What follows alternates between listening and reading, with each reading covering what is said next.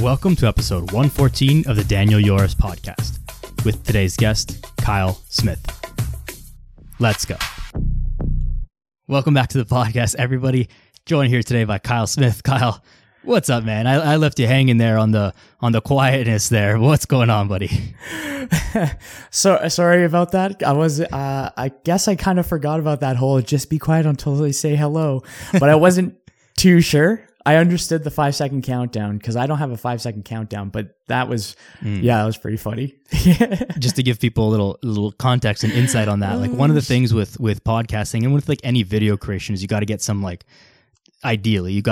room noise just to cut out the background noise. And you can do that in the audio on the back end. And it just makes everything sound very crisp. And I always give a little 10-second quiet time. And, but it's very awkward because we're just sitting here being quiet for 10 seconds and like, imagine if you're in a conversation with someone and it's like, there's like a 2-second pause like that. That was very awkward, right? And imagine that times 10 seconds. So, so I don't blame you for that, man, but thanks for being here. It's great to chat with you. We've been chatting for a while already, but great to hit the record button and get this out there for the people. Absolutely. Thank you very much for having me on, my man. Kyle, how do you introduce yourself and tell people who you are and what it is that you do? Well, I would introduce myself as a professional life changer, and I do that through my Best of You Fitlosophy Strategy, and that is where I help stuck, frustrated, and overwhelmed men finally drop around 20 to 40 pounds and go from chubby to chiseled without giving up burgers, pizza, and ice cream, and other foods that they love. That's something that I really want to talk to you about, actually, is this concept of losing weight or promoting weight loss, lifestyle change without giving up some of the things that we love. Now, of course, there's got to be some sacrifice involved in changing your life or your level of fitness or whatever, because if you just continue to do what you're doing, you'll continue to get what you've always got. And obviously, if you're looking for a change, that's not what you want. So how do we marry this concept of embracing the necessity of sacrifice or change while also promoting it with the idea that you don't have to change everything? Well, with what you said there, how if we keep on doing the same thing over and over again, we're going to have the same outcome. So I think it begins with identifying whether or not you're happy with the outcome. And then if you're not, deciding on the desired outcome and then deconstructing the process to get there, where there is, in my mind, an integration between free flow and discipline. That involves a lot of thinking and analysis of one's life. And I think that to break that down a little bit further, it's probably safe to say that it's very difficult. It's very difficult to think about your own life, but it's very difficult to make drastic changes where you're eating pizza, burgers, beer every day, and then you go from that to zero.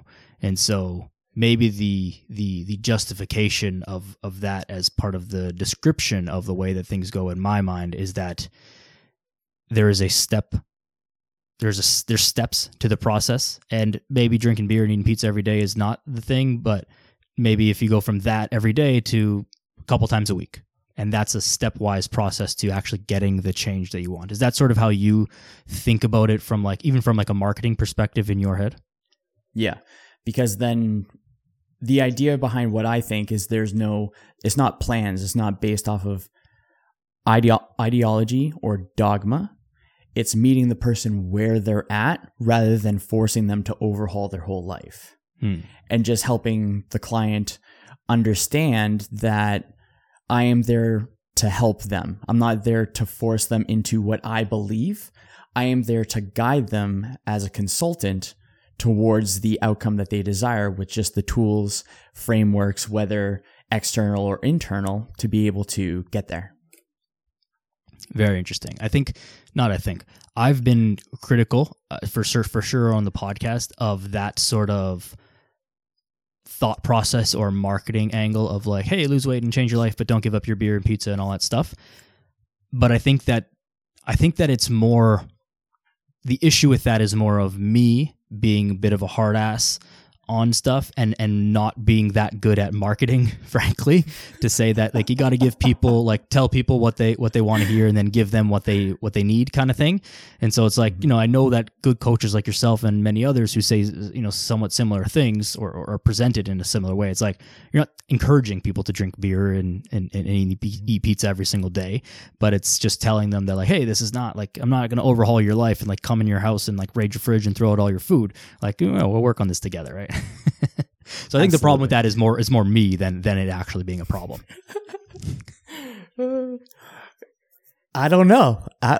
You said it, not me. I don't know.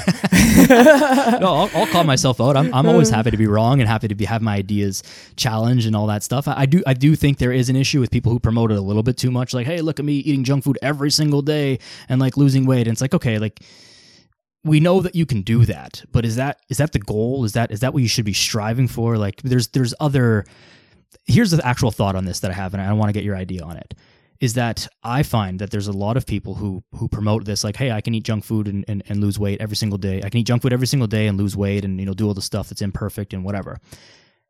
I find that there's a strong correlation between people who talk like that, speak like that, and they also talk about how the scale doesn't matter, you know, weight doesn't matter and all this stuff. And I think that is very strange, because by saying that you can lose weight and continue to eat junk food every single day, you are by definition saying that weight loss is the only thing that matters. And as long as the scale goes down, you don't care because you're still like eating junk and like doing all the stuff, rather than being like, hey, there's other aspects of health other than weight loss. And like maybe eating some whole foods instead of, you know, chocolate chip cookies is like, maybe it won't make the scale go down and whatever, but like you're actually being healthier. So what do you think about that?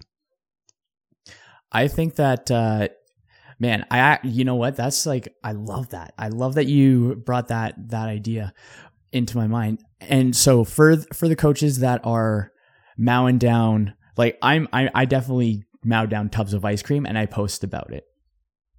However, I also make sure that there is a form of data collection in the process. And there's different degrees of that depending on where the person's at and their willingness to speed up the process. That is a part of it, okay? So I would post the tub of ice cream for sure, Ben & Jerry's, mint chocolate chance, that's one of my favorites, the Tonight Dough, that's second. And so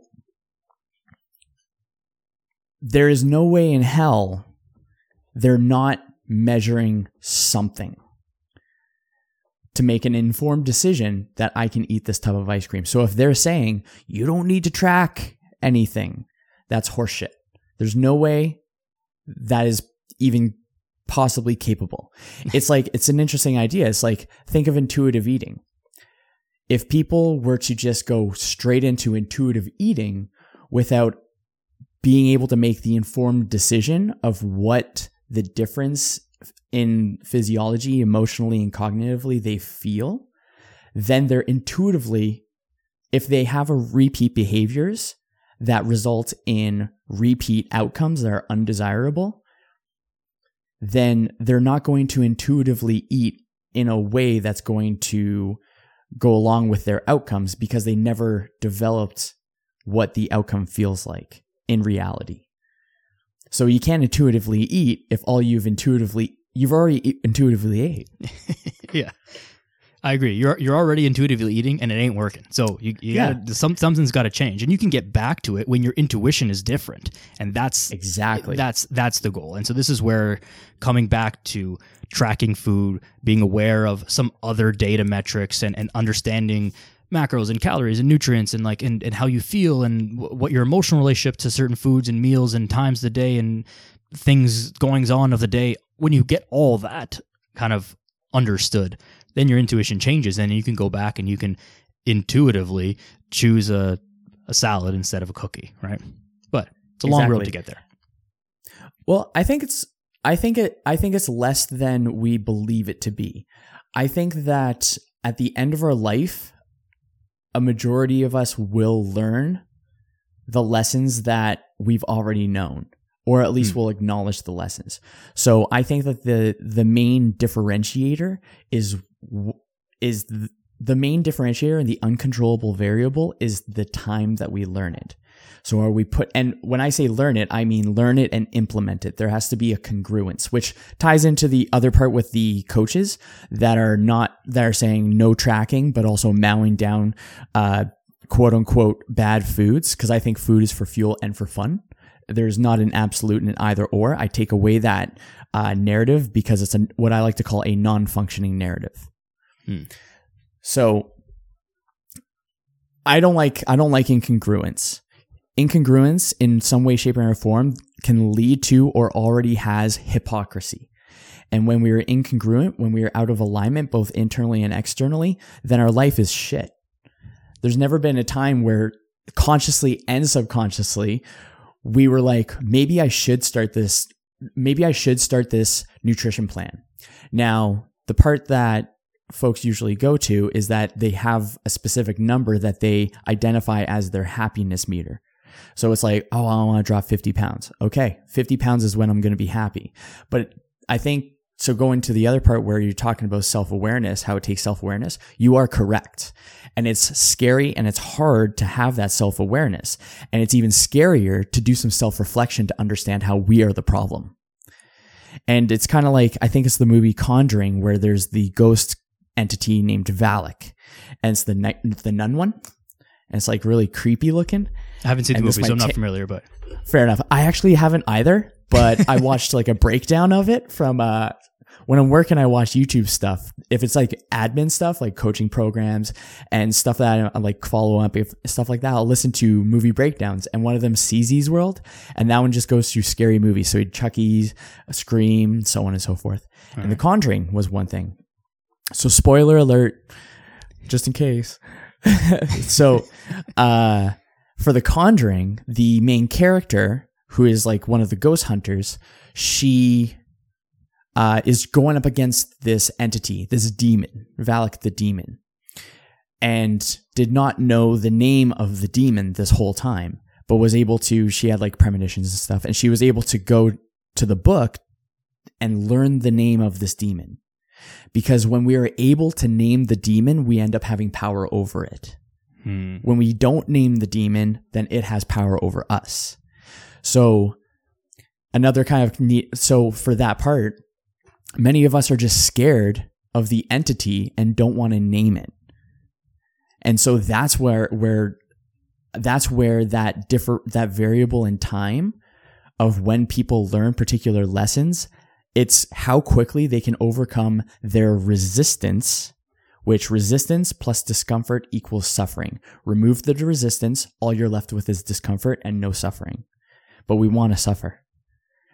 So we'd rather have the resistance and not face that demon and name that demon, because when we name it, we have control. We can name it however we wish. We can listen to other people's kind of definitions of what a certain emotion, experience, moment in time could be, or we can also just name it ourselves, because it's kind of like the funny idea where you can say a word and I could be like, damn it, like, you just came up with a word. And then you could look at me and be like, Kyle, dude, all words are made up. Like, why not change the story if we don't like the story? Right. So, yeah. And so another kind of analogy, now I'm just tangenting, I'm sorry. But another kind of story that I think is kind of cool too, to kind of reference it, is with animals. We got cows and we got bison. Okay. Storm's coming in. They're eating. Storm's coming in. When the cows see the storm coming in, they're going to run away from the storm. When the bison sees the storm, they run towards the storm. Reason being, the bison knows that if they run through the storm, they're going to get to the sunshine a lot faster.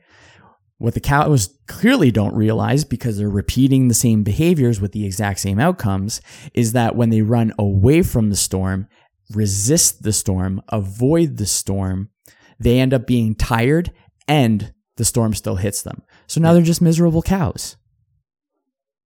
So the moral of the story is, don't be a miserable cow. Am I getting that right? I like that.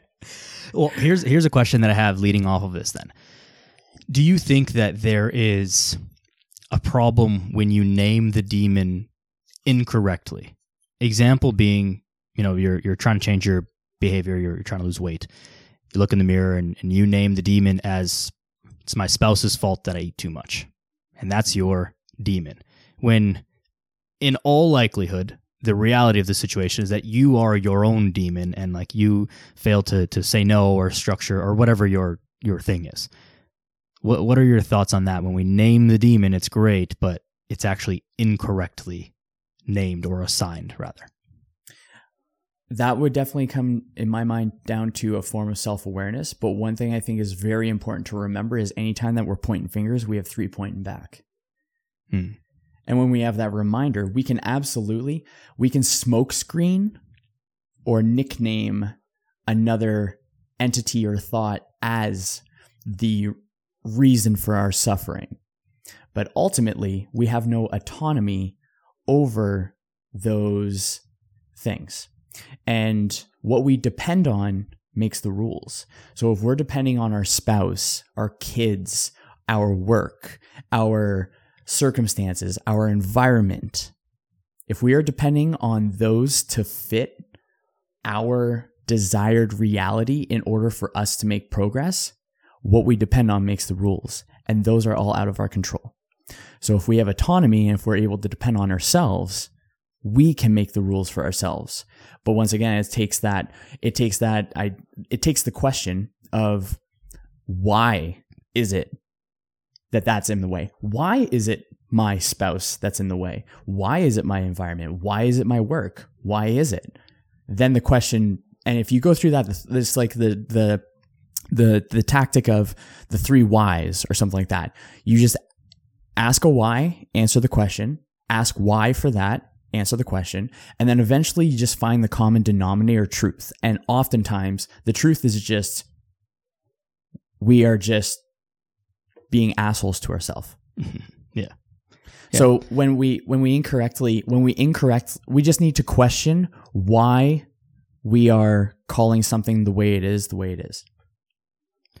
Very interesting. I've always heard that line of questioning referred to just as the Socratic method of teaching or learning or questioning, where it's just like a little kid, why?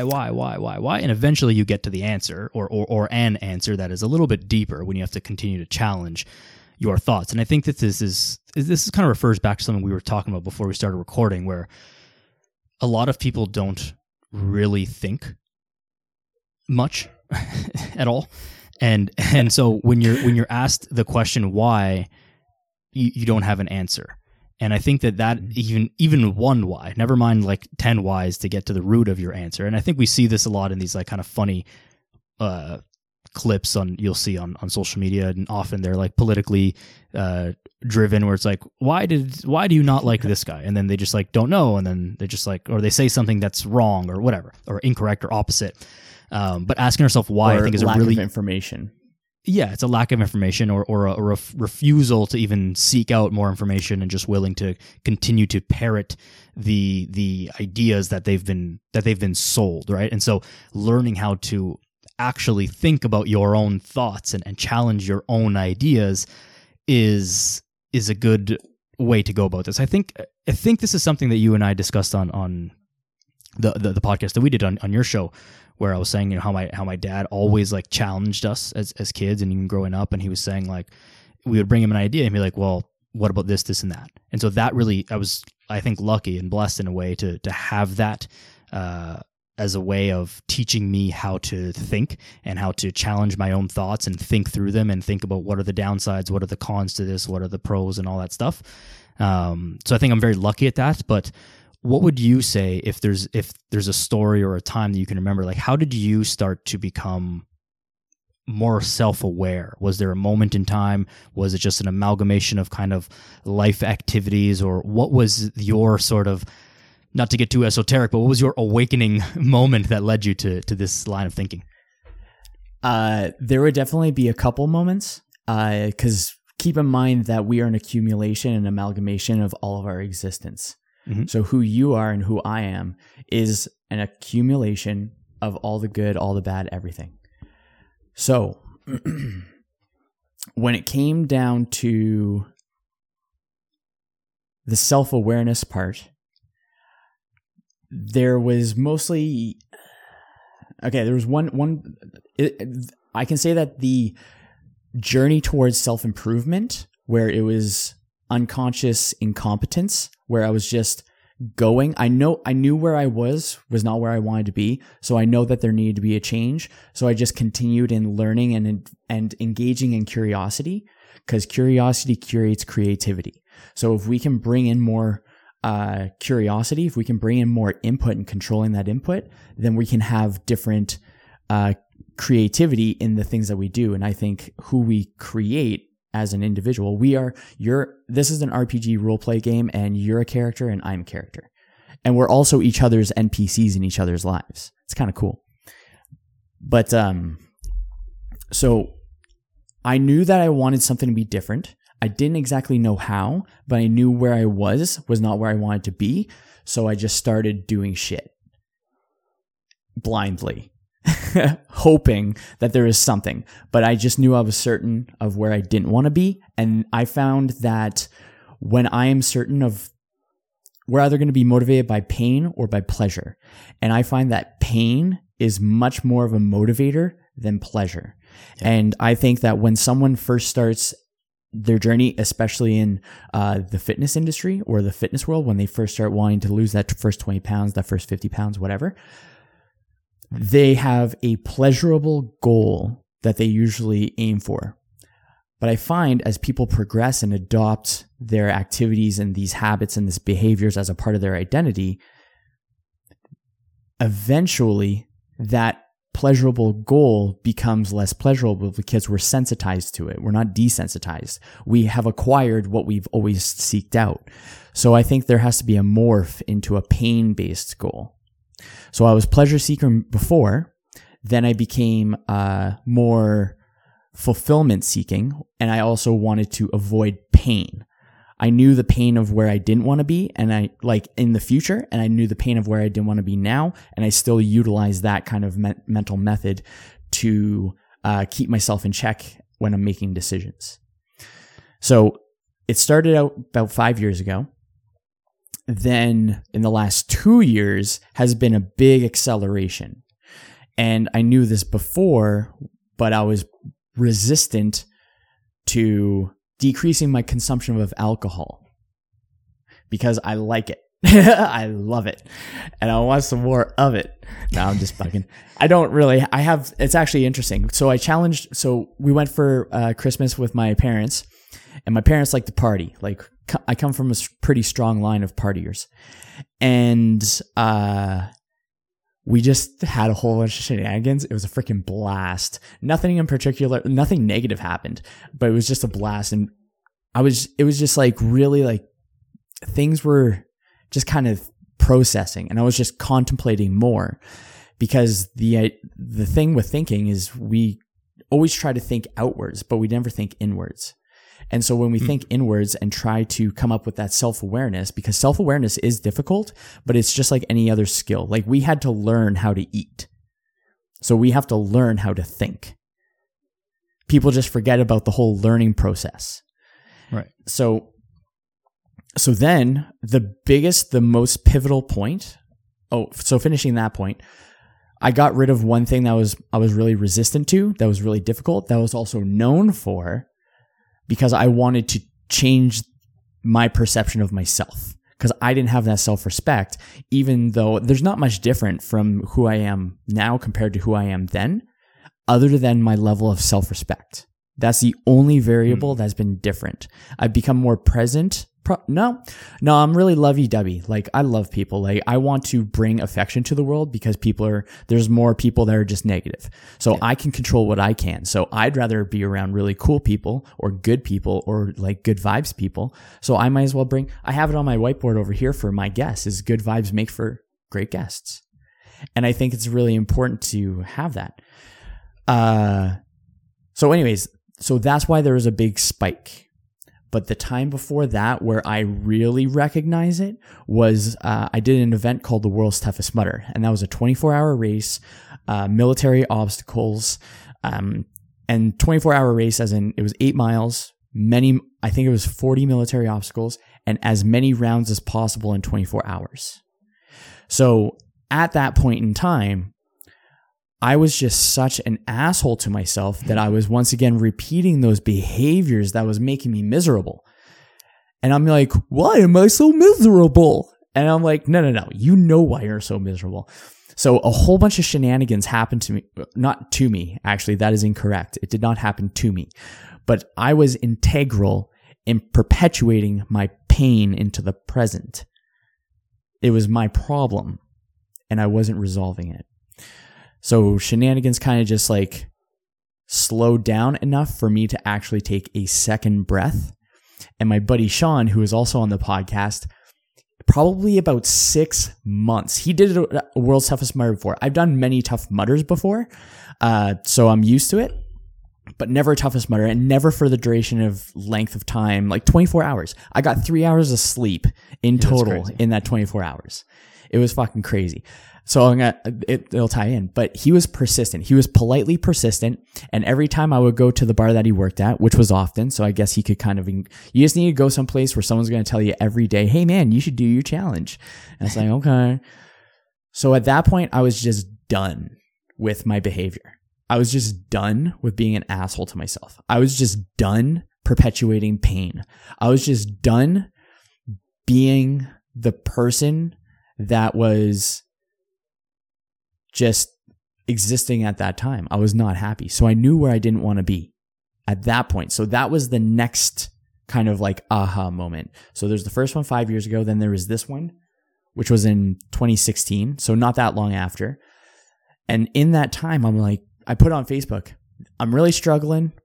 What do I do? Like any recommendations, psychologist, psychiatrist, freaking ayahuasca trips, mushroom trip. Like, what do you got? What do you got? Of course, my buddy Sean commented, do the World's Toughest Mudder. And in that moment, I said, fuck it. I'm in. Just signed up right then and there. Never trained for something so long. I went in completely blind. I just knew that I needed such an extreme because I was so set in my ways that I needed a new foundation to work from. So went down, did the toughest mudder. I still had beer. Of course, I was in Vegas, but I went through it and you're mostly by yourself a majority of the time. And it's a 24-hour race and it's freaky. And the thing about it is that there was no suffering. It was just discomfort because the suffering went away the more I persisted. Mm-hmm. And so as I was just continuing on, the suffering went away. It was just discomfort. I was able to break down the body so I can actually build up the mind. And I could think for once in I don't even know how long, as clearly as I possibly could. Out in the middle of the Las Vegas desert or Nevada desert, doing this 24-hour race, I had to push my body to a particular point in order to actually find alignment. And there's people, for me, I like hard work. And so that for me is something that helps flush things away. I recognize that my processing, my cognitive space, there's more cognitive space when I put in hard work. So I can actually think more clearly and develop that self-awareness. Then at that point, I experienced that. And then I just built things up from there.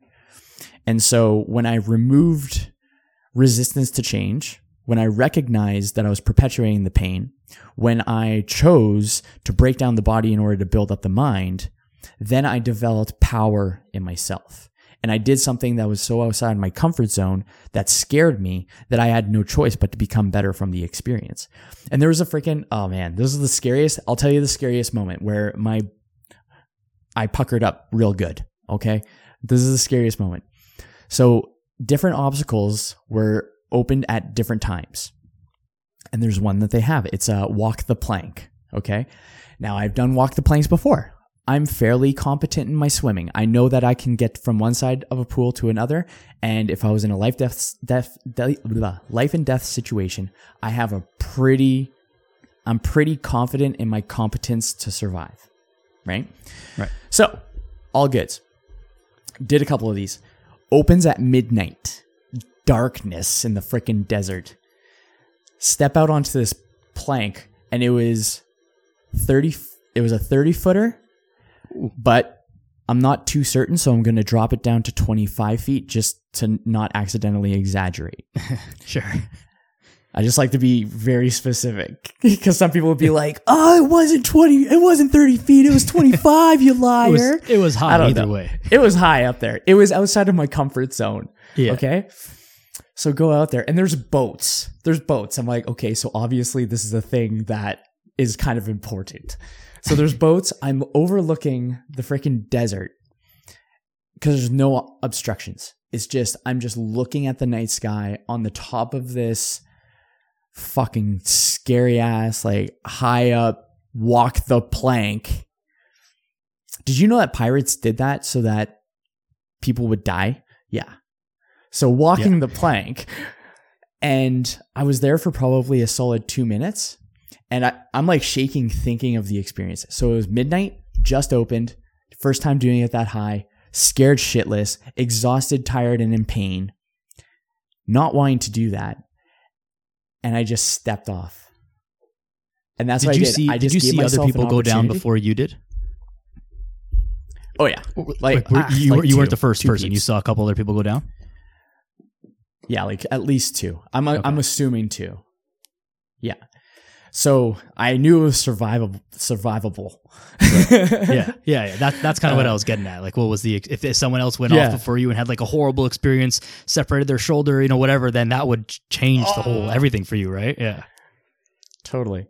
So then there is just a moment that I recognized where I didn't think. That's when I took action. And that's kind of like Mel Robbins. She says the 5-second rule. You have 5 seconds to make a decision, and just make a decision before your impulses come in to tell you otherwise, before your animal brain comes in to tell you otherwise, before your ego comes in to tell you otherwise, before your tantruming inner toddler comes in and starts to terrorize your trajectory into the future. Oh yeah. I like alliterations. I try to toss it in there every once in a while just for myself to remember. But, I stepped off, and the freakiest part, and I watched a lot of Navy SEAL stuff. I'm not a Navy SEAL by any means, but I know that you want to keep everything nice and tight when you hit the water, and when you go into the water, expand so that you don't keep going. Right. So I did that. But before that point, I was able to think in that space where I was just weightless, and nothing profound came. The thought was, shouldn't I have already hit the water by now? And then I hit the water and came up, and then I stepped out of there, and then I just recognized that I created a new baseline foundation for what I was capable of handling. I think that there's, first of all, thank you for sharing that. There's a lot there to unpack for sure. I think that this is a common theme that I hear about through people who are involved in fitness, but I find that it's beneficial for people who are not self-defined fitness people, is about getting into your body to get out of your head.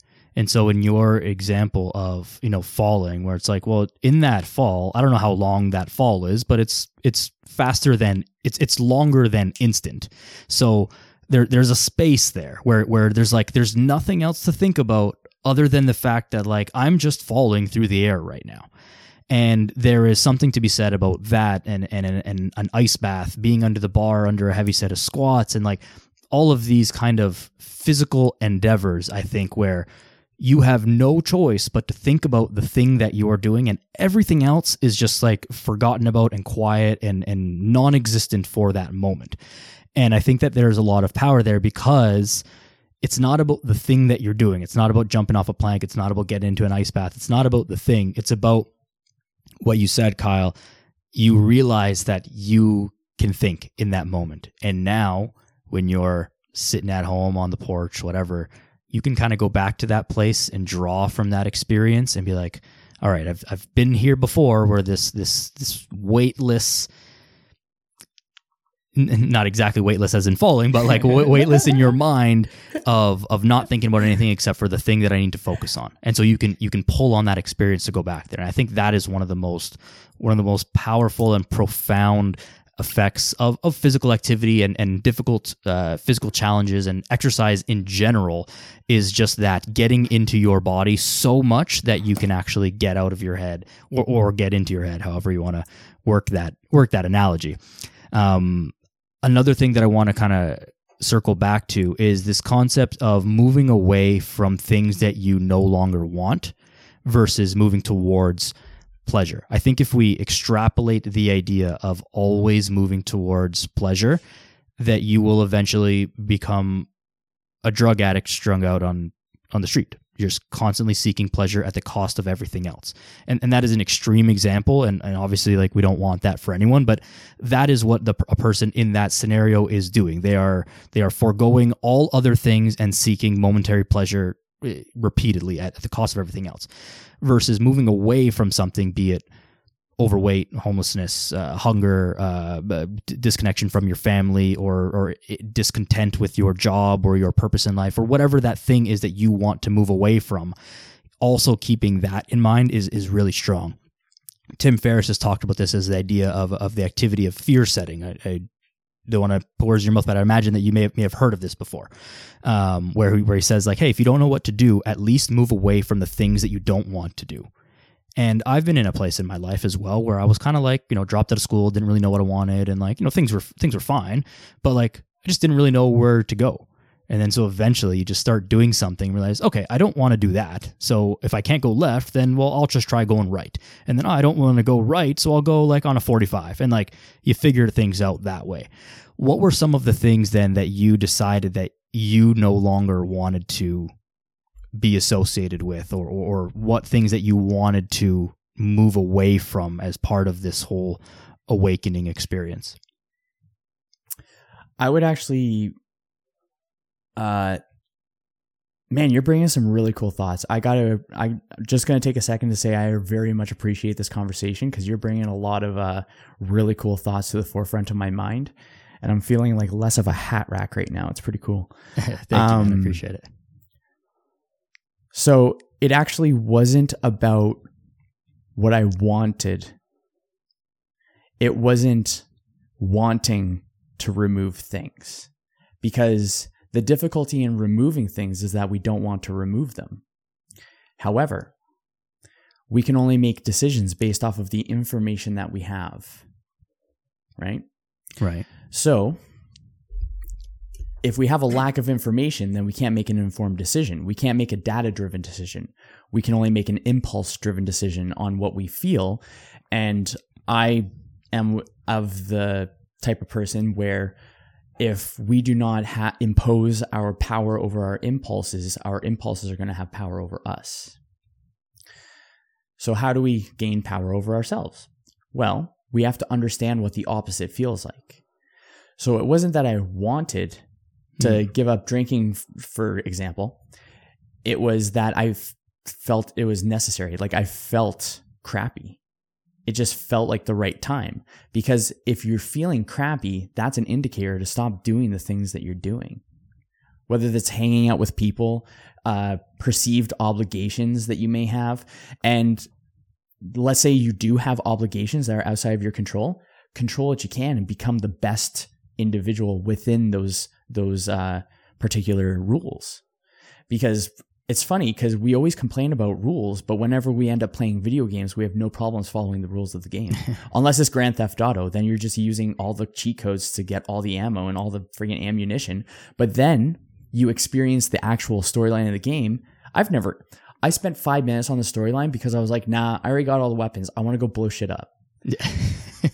So it was more so recognizing that I just wanted a break. That's it. I just wanted a break with drinking.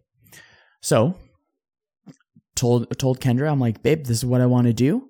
And she's like, cool. She was super supportive. And then midnight, January 1st, midnight was the time I switched to, obviously I was drinking beer before that point and shots. And then I started drinking water. So What year was this? Sorry. It was last year. So we're in 2023. It was 2022. Okay. So now I was like, okay, I'm just going to go 30 days. I went 30 days, right? And there is an overlap with previous goals as well. So I thought about this, or I organized my thought process where it was an overlap. So I seen an opportunity. That's what I was trying to say. So went 30 days, felt really good because I had such an extreme on one side. I went to the extreme of the other, and that's where I found the difference. That's where I could make informed decisions. When I experienced what the opposite was, then I could actually say, do I really want to? Am I doing this out of the right intention? Am I doing it out of intention at all? Or am I just habitually doing it? Because when we're mindlessly doing things and we're not intentional, that's when I find that we find ourselves in trouble with ourselves. So 30 days came by. I'm like, I'll push it another day, push it another day, push it another day, push it another day. Because keep in mind, the only place that we have power in the is in the present. So if we have power in the presence of intentional behaviors, then we just need to get through today. Mm-hmm. So if I say to myself, so someone would ask, and to this day, I still haven't drank, but it's not because of a desire to hit a particular point. It's not because of a desire to challenge myself. It's not a desire for anything outside of the fact that I just have no desire. So it's interesting because I still go out and have fun, because I find that if you can be entertaining to yourself, then you're going to be entertaining to other people. And when you're entertaining the other people, you don't need, it's not a prerequisite or a requirement to consume a bunch of alcohol in order to be a generally decent human being, right? I think when I told Kendra this one yesterday, where I kind of have this system with kind of like a body language one, where alignment is always going to be something that I go back to. There's an alignment kind of checklist. If I'm in a social setting where I feel like I'm uncomfortable, oh my God, like the anxiety and the anticipation of future pain, am I going to be judged? Am I going to be liked? Am I going to be cared for? Am I going to be told that I'm a piece of shit? Am I going to be told that I'm awesome? What if? And I find when I experienced this form of anxiety, because there's multiple, that I actually found myself self-centered. I was only focusing on myself and I wasn't focusing on others. So my kind of process is, it goes comfortable, calm, confused. So for comfortable, do I want to be slouched forward, or do I want to be opened up? And do I want to feel comfortable in the environment I'm in? Because in the environment, when you feel comfortable, then you're going to feel calm. When you're calm, your breathing is controlled. It's regulated. When your breathing is controlled and regulated, cognitively, you're more present. You're here. You're spending time with whoever you're around. And I put confused because when we take ourselves away from we, and we perceive and we approach life from a point of me, or we, sorry. So from me to we, then we can be engaged with other people's lives. We can ask people questions based off of our curiosity. So I like to be confused so that I'm more likely to just ask interesting questions, because every human being has a common denominator, whether it's a podcast or the fact that we are both, you and I and every human being and everything on this planet was from the No matter what someone's ideological or philosophical or theoretical beliefs are, all things that are here have had to be created first. Right. So no matter what someone believes, there's always a creation point. A cell is created from nothingness. So there's a creation. That's a common denominator you and I share, and that we all share, is that we're all birthed from the same point in time. And that's the inception of time. That one, okay, that was a little bit of a tangent, but I love it. But when we act confused, when we approach it, we then can ask people questions. So I really like embodying demeanor. Like I wear caps, like the Peaky style caps, because I want to embody the demeanor of Thomas Shelby when he's in stressful situations. So that is the calm. What is my body language? Calm demeanor, laid back, chill. able to make comfortable eye contact, not weird, not creepy, not slouching forward, opened up, welcoming. Because I find that before, man, there's a lot of tangents. Before, it's just like the difference between, are you the thermostat or are you the thermometer? Are you responding to the temperature of others, or are you setting the temperature? And I'd rather be a thermostat than a thermometer. Yeah.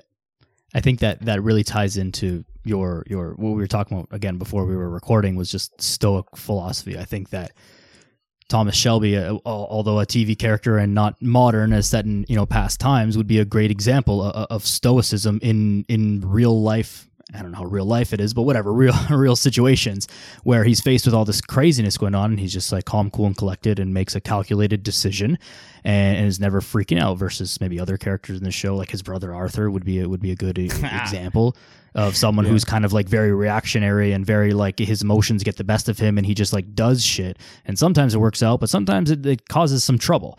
And so being able to just like have that half-second pause, observe the situation, and like make the best decision is usually the right answer. Now, this can go too far where you're overanalyzing the situation and you're just sat there frozen like a deer in headlights, and that's not good either. Going back to that 5-second decision kind of thing, right? It's a 5-second decision, not a 5-day decision. That's not the right answer either. You can't just endlessly analyze things, because again, I think a way to kind of sum this part up is that not making a decision is also a decision.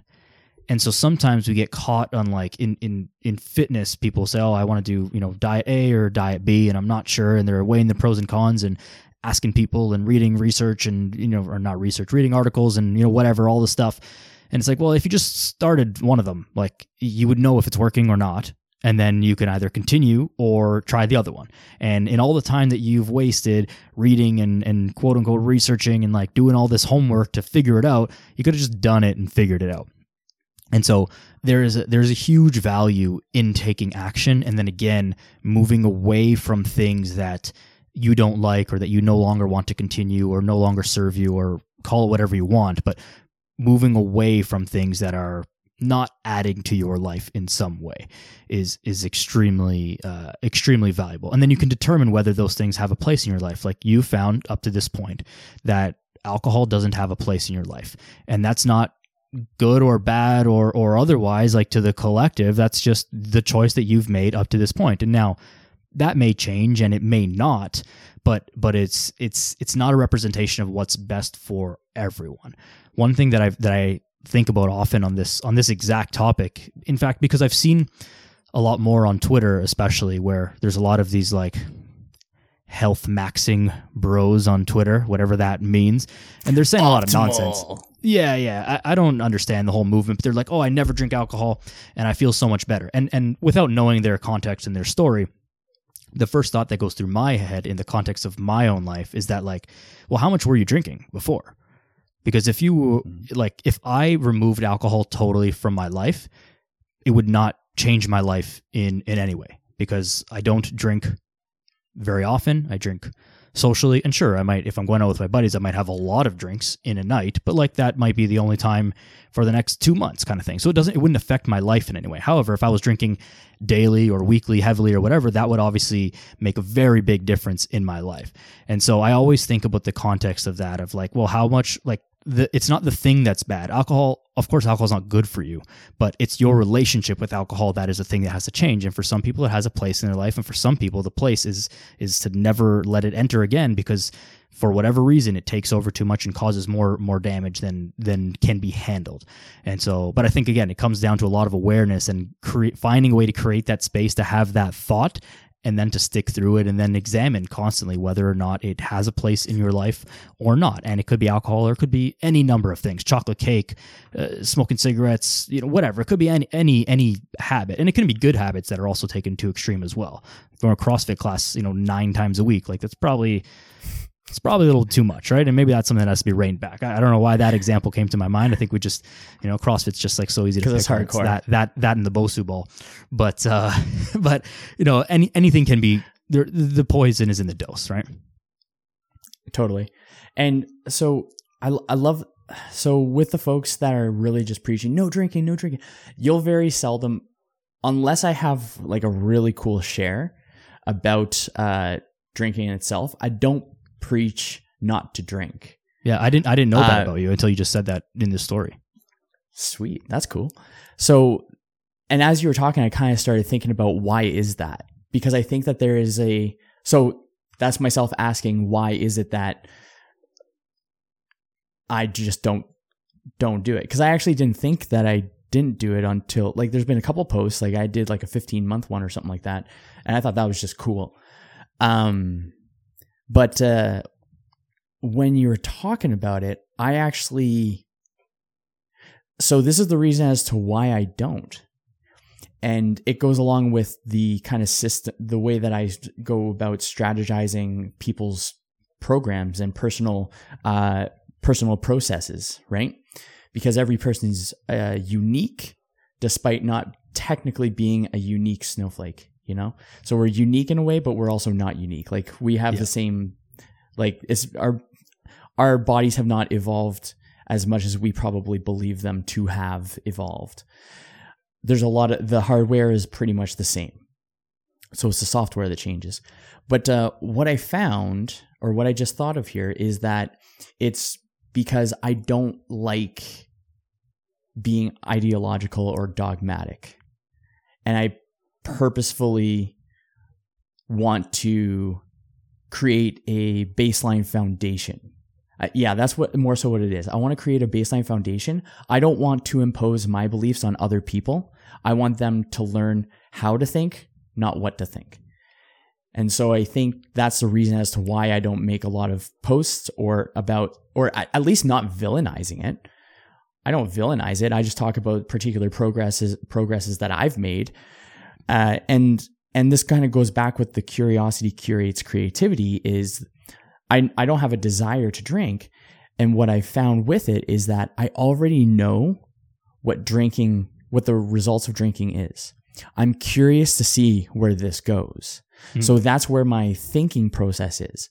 But yeah, I just don't like any sort of dogmatic, you can do this, you can't do this, you must do this, you should do this, you have to do this, you must believe in my processes or else you are a infidel.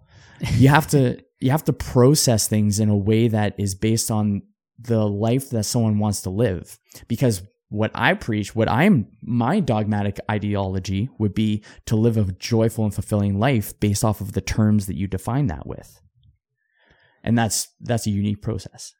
Yeah. I think that's probably why you yourself, just like myself, we're both drawn to the media form or art form or communication form of podcasting, because it allows for this space to put up a tweet or an Instagram post that says like, hey, I don't drink alcohol. It's like, that doesn't have enough context to fully explain why you don't, what's happened since, what happened before, how someone else should go about thinking about whether they should or shouldn't or examine. Like, there's just not enough space in that medium. Whereas in this form, we can fully flesh out this idea and help someone to understand, or at least give them some prompts. I think is probably a good way to say it, to think about how to apply that to your own life, right? Because again, we're trying to teach people or guide people as to how to think, not just tell them what to do.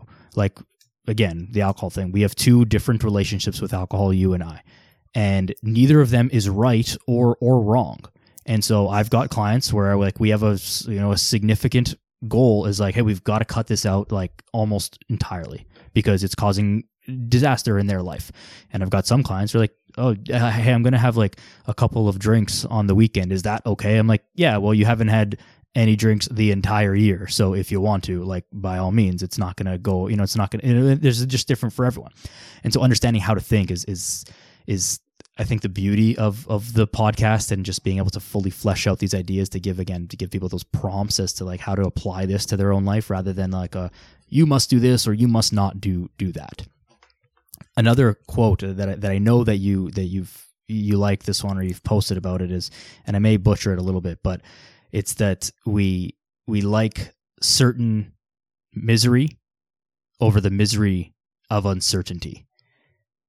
And it's very hard to change our behavior. I think I got that one right. But it's very hard to change our behavior because it's like, you know the consequences of the thing that you are currently doing because you're currently doing it and you're navigating your life. You're still here, so you're figuring it out somehow. But changing that is a little bit unknown. And I think flipping that script into seeking out that uncertainty. And what if it worked out great? What if I'd made this change and it made my life awesome, or I had this great experience or what have you? And I think that that's difficult, but I think trying to look at it and almost romanticize it, like, what if I made this change and what if it all worked out and what if my life was better than it can ever be, rather than like it's not great, but I'm comfortable here. I think that that's an easy trap to fall into, yet a dangerous one. I totally agree with that. There's actually, I don't remember what the concept is or the, I don't think it's a bias, but there is one where, well, let's say it's a relationship. It'll be easiest to give an example on this one because I don't remember the name. So, but it's just like a relationship where, or relationships or work relationships or just work in general, where there is a Goldilocks zone where life is miserable, but not miserable enough to change. Mm. And I think so. And so it's like, yeah, it's works all right. I like, you know, I got some cool benefits and stuff. I wish I would be doing this, but I'm pretty good with my life. It's just that content. It's just being content. There's a lack of ambition and fire. People haven't thought inwards as to what they really want, so they never get to venture out. But I actually do think that there's been times where I was thinking, this person has so much untapped potential in what they're capable of. I just wish their life was just a smidge more miserable so that they would do something. Yeah. And I've thought about that many times. I'm like, because it's either going to, so the thing is as well, is that it's either going to be by choice or by chance that we're going to make changes. It's either going to be things are going to get so miserable by chance that we are forced to acknowledge that demon in front of us, where it's like maybe it's just gaining so much weight where it's like, I know I should do this. I know I should do this. I know I should do this. I know I should do this. Oh, hey, just to let you know, you're actually pre-diabetic. Oh, now I should do something about this, rather than, so that's by chance rather than by choice, where I know I should do something about this. I will do this thing because it obviously has a better trajectory for the future. So it's either by choice or by chance. And then people are only going to change things if they find that their current circumstances are miserable enough where they have to force themselves to change it. Or this is where we go to pleasure or pain based, which is like finding which one encourages you the most to change things. It's a pleasure-based goal where it's like, where you're thinking, oh, I want it. Yeah, I'm not really sure where I was going with that one. But pain-based or pleasure-based, where you just feel ambitious and fulfillment and joyful in the life that you're creating. So not what you are creating, but the person and the life that you're creating. Yeah, and I think the way to bring this back to just to exercise alone is like people who are like around my age, 20s, early 30s and whatever, I often hear like, I don't really have to go to the gym, you know, nothing hurts, I feel good and whatever. And it's like, yeah, you do that now, but like that's not always going to be the case. And so whether you choose now to not worry about your physical health or eating or just your health overall, and you want to just wait until later, well, then you're going to have to worry about it from like a trying to avoid catastrophe standpoint. Either way, you're going to have to do something about it. And I really strongly believe, obviously I'm biased because it's my job, but I very strongly believe that like you should get ahead of this and be proactive, at least be building towards something instead of running away from something. And you can be building towards something as in building your strength, but still have that like that fear base of like, I don't want to get to a point where I'm 70 and can't go to the bathroom by myself. Like that is a real thing that happens to people, and it doesn't happen to other people. It happens to you if you don't like take care of yourself now, just in 40 years or however long it's going to be for you.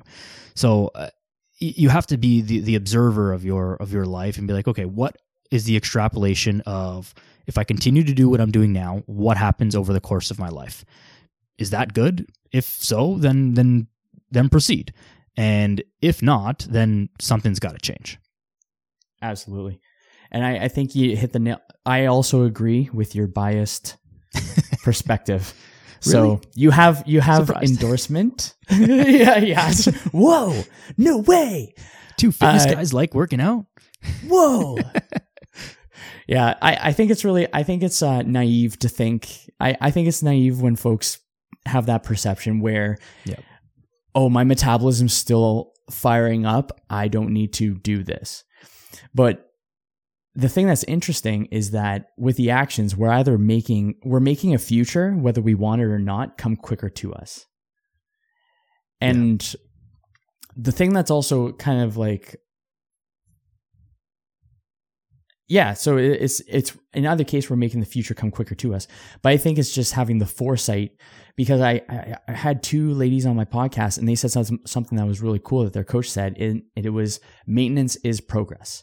Because we always forget that everything within our body is going to deteriorate whether we like it or not. But the speed is a variable that we do have some control over. Yeah. So we can I'll go with erode. Why not? We can erode faster. We can we're going to wither away. So what we can maintain. So if someone's in their early 20s and they can maintain what their current health is up until their 90s, that to me is success. Now, if someone's has a little naivete and they're thinking to themselves, oh, I don't have to think about it, then they believe that they're entitled to their health. They haven't experienced what shitty health feels like yet. Yeah. So they don't know the comparison between the two. They don't make an informed decision.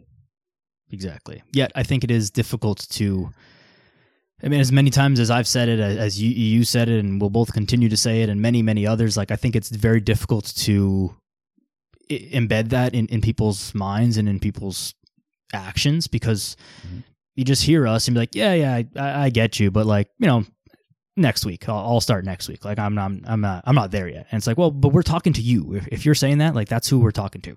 And so, yeah, I'm not old. I don't have that problem. I've had times in my life due to, like, surgeries and injuries and stuff where, like, I haven't been able to move and I've lost that ability for short periods of time and all that stuff. And so I have some experience with that and experience through others and clients, and I'm sure you do as well, Kyle.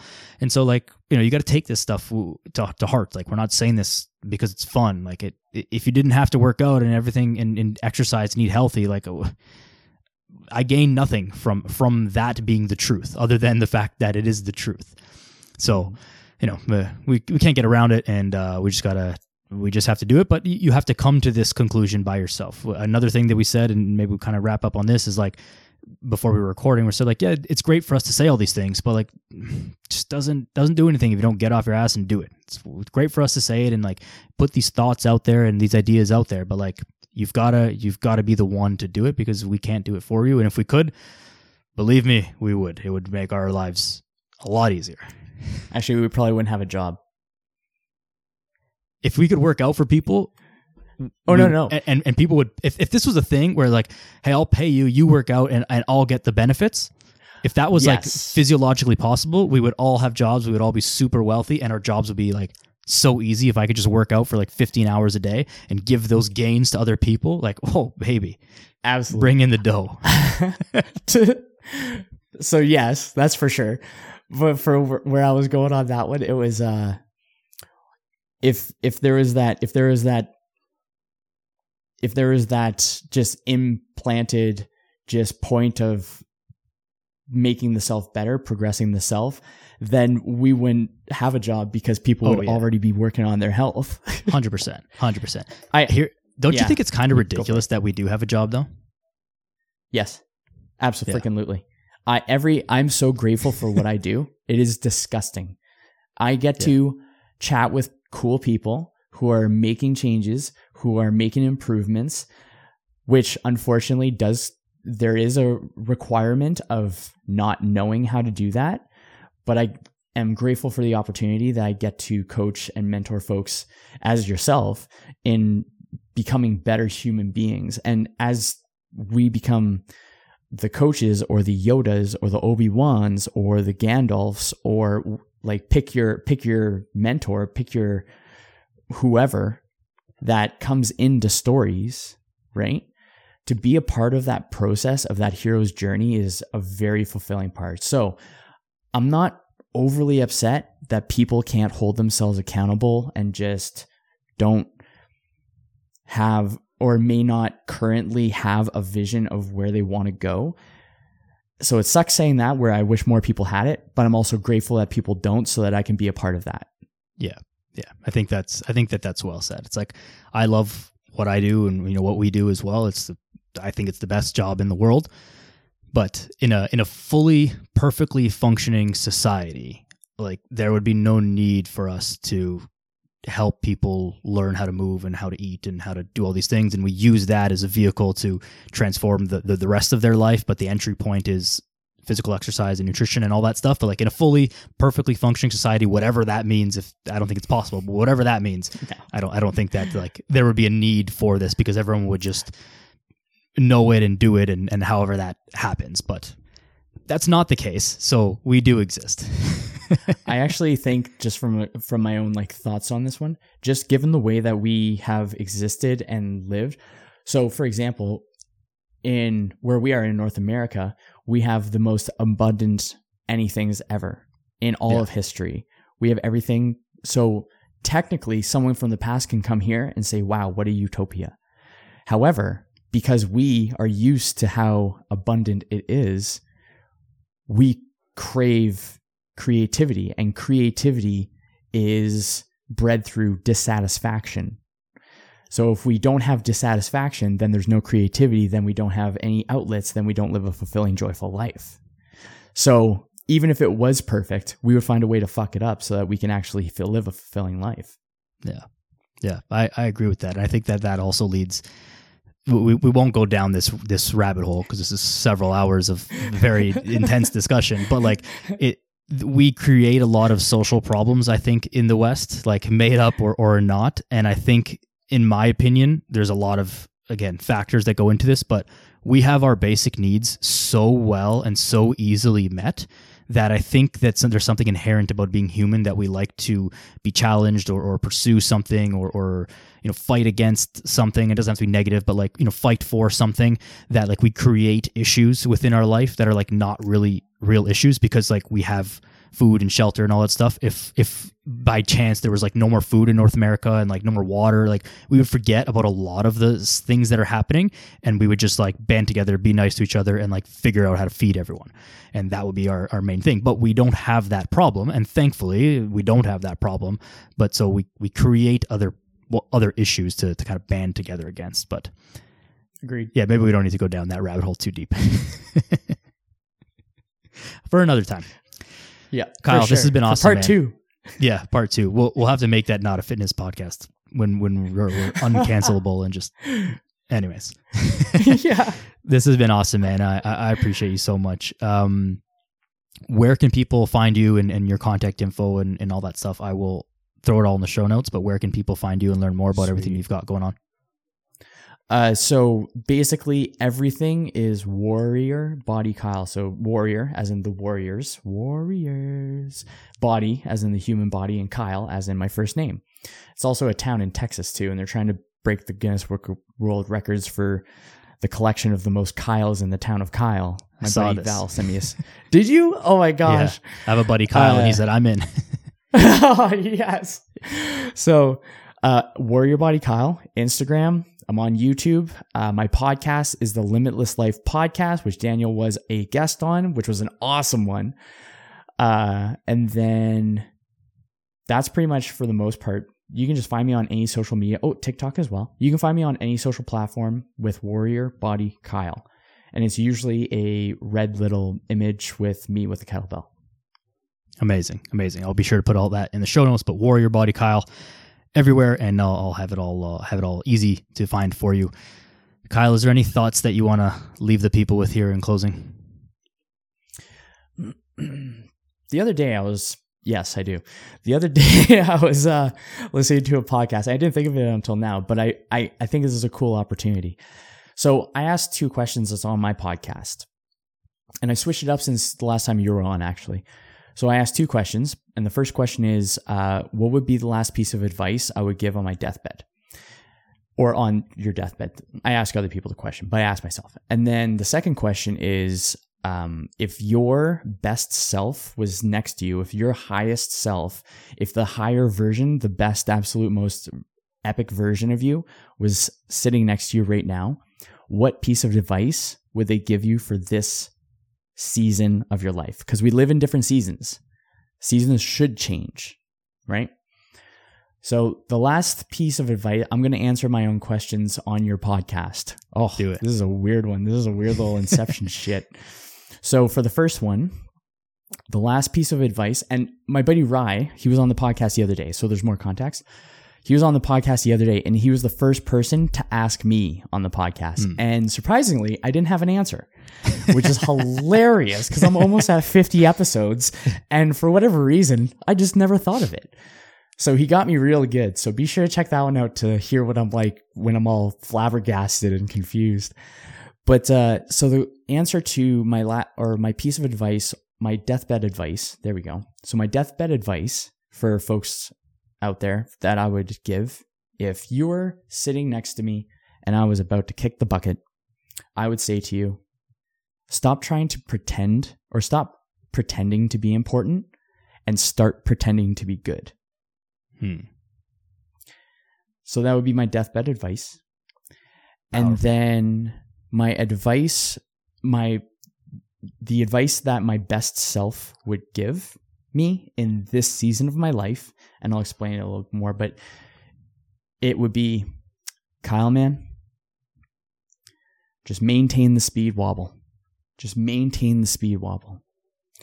And Rye asked, what do I mean by that? And the speed wobble is that sweet spot between losing control and moving too slow. So when you're watching a speed wobble, whether it's a longboard especially, that's where I've wiped out many a time. Same with bikes. But when you're on a bike and you're watching someone speed wobble, and when they have control of the speed wobble, there's something that messes, at least for myself, it messes with my brain where I'm like, you're going so fast, but it looks like you're going to biff at any time. But I see that you have control, but they're moving. So they're moving at max capacity while maintaining as much control as they can. Yeah.